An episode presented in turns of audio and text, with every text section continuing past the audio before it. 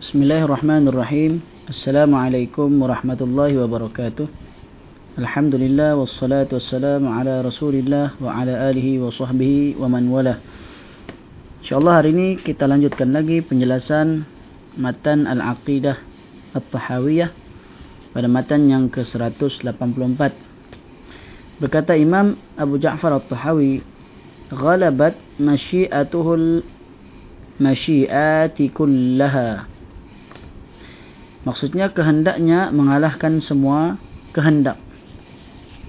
Maksudnya kehendak Allah Subhanahu wa taala mengalahkan semua kehendak makhluk. Allah Subhanahu wa taala berfirman, "Wa ma tasyauna illa an yasha Allah." Dan kamu tidak dapat menghendaki menempuh jalan itu kecuali apabila dikehendaki oleh Allah Subhanahu wa taala. Surah At-Takwir ayat 29. Di dalam ayat ini Allah menetapkan kehendak bagi manusia akan tetapi masuk di bawah kehendak Allah. Maksudnya uh, Allah menetapkan manusia mempunyai kehendak akan tetapi kehendak manusia termasuk di bawah kehendak Allah. Dan bahawasanya hamba tidak dapat berkehendak kecuali dengan kehendak Allah. Uh, manusia ataupun hamba tidak dapat berkehendak artinya dia berkehendak namun kehendaknya tidak tercapai tidak menjadi tidak akan terjadi. Melainkan apabila Allah juga berkehendak untuk terjadi. Matan ke-184 ni uh, menguatkan matan ke-183 sebelum ini. Kata Imam Abu Ja'far At-Tahawi wa kullu syai'in yajzi bimasyiatillah bimasyiatillah ta'ala wa ilmihi wa qada'ihi wa qadarihi segala sesuatu berjalan dengan kehendak Allah ilmu qada dan qadarnya. Maksudnya segala sesuatu apapun yang berlaku adalah mengikut kehendak Allah. Ha, berada di dalam ilmu dan juga qada dan qadarnya. Barulah kata Syekh ha, kata Imam Abu Ja'far At-Tahawi ghalabat masyiatuhu. Kehendak Allah mengalahkan ghalabat masyiatuhu mengalahkan akan kehendaknya al-masyiati kehendak-kehendak yang lain kulliha kesemuanya. Seterusnya matan ke-185 kata Imam Abu Ja'far At-Tahawi wa ghalaba qada'uhu al-hiyala kullaha. Wa ghalaba qada'uhu ketetapan uh, ini takdirnya qada'uhu mengalahkan al-hiyala kullaha semua uh, apa kekuatan uh, daya bagi makhluk. Okey. Perkataan hiyala tu sama macam uh, dalam lafaz la haula. Okey. Artinya qadanya ketetapan Allah Subhanahu wa taala itu mengalahkan segala daya dan upaya uh, makhluknya. Sekuat apapun anda melakukan sebab-sebab perkara apabila Allah tidak mentakdirkan hasil maksudnya tidak ditakdirkan oleh Allah terjadi maka semua sebab-sebab tersebut tidak akan berguna bagi anda. Semua amal perbuatan juga tidak akan bermanfaat bagi anda. Apabila Allah memang tidak mentakdirkannya bermanfaat bagi anda. Yang jelas anda mempunyai kewajipan untuk mengerjakan sebab sedangkan taufik ada pada Allah sekali lagi anda hanya diperintahkan untuk mengerjakan sebab. Okay. Dalam matan ini menguatkan lagi apa yang telah dijelaskan sebelumnya tentang qada dan qadar, tentang kehendak Allah di mana uh, apa jua perkara yang kita usahakan untuk menghasilkan sesuatu perkara maka semuanya tidak berguna melainkan sekiranya ianya ditakdirkan oleh Allah berhasil. Kalau Allah tidak mentakdirkan ia berhasil, maka tidak akan berhasil.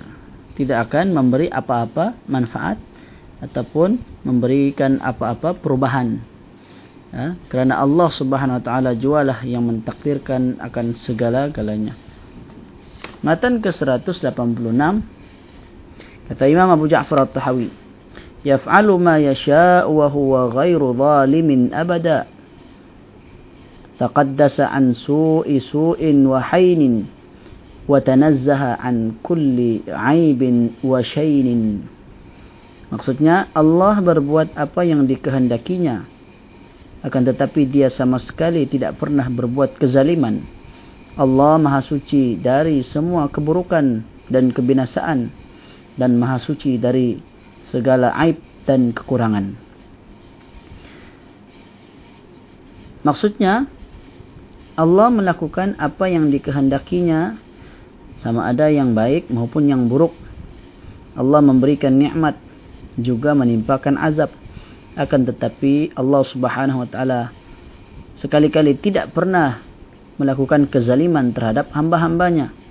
Kerana Allah Subhanahu wa taala sentiasa meletakkan segala sesuatu pada tempatnya.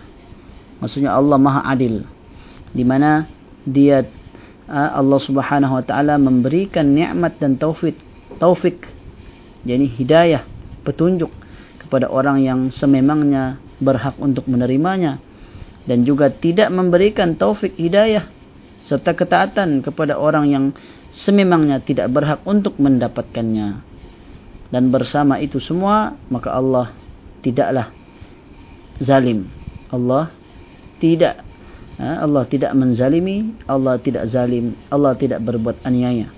Maka Allah tidak akan mengazab orang yang taat dan orang yang saleh.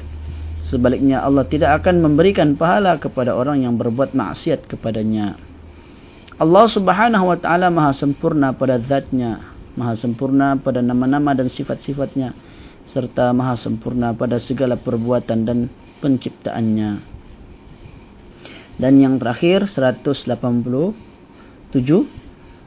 Uh, matan ini merupakan firman Allah di mana Allah berfirman la yus'alu amma yaf'alu wa hum yus'alun.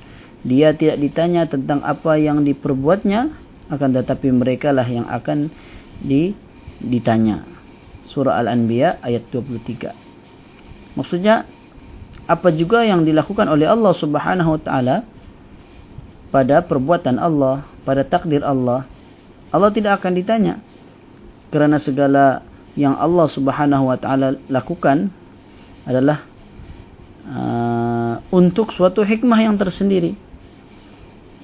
Yang terjadi pada tempat yang sepatutnya terjadi sedangkan manusia mereka lah yang akan ditanya kerana mereka seringkali berbuat kesalahan mereka seringkali meletakkan sesuatu permasalahan tidak pada tempatnya.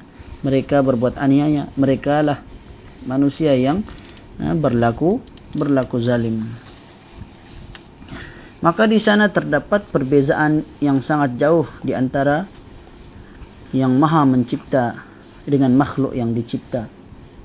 Allah subhanahu wa ta'ala tidak pernah terjadi kekeliruan dalam perbuatannya.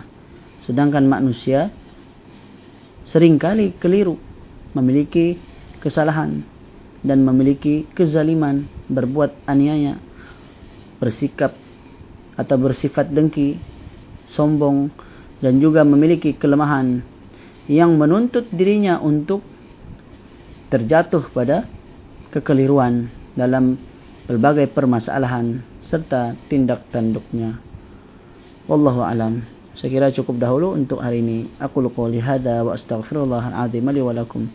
Wa sallallahu ala nabiyyina Muhammad wa ala alihi wa sahbihi wa baraka. Assalamualaikum warahmatullahi wabarakatuh.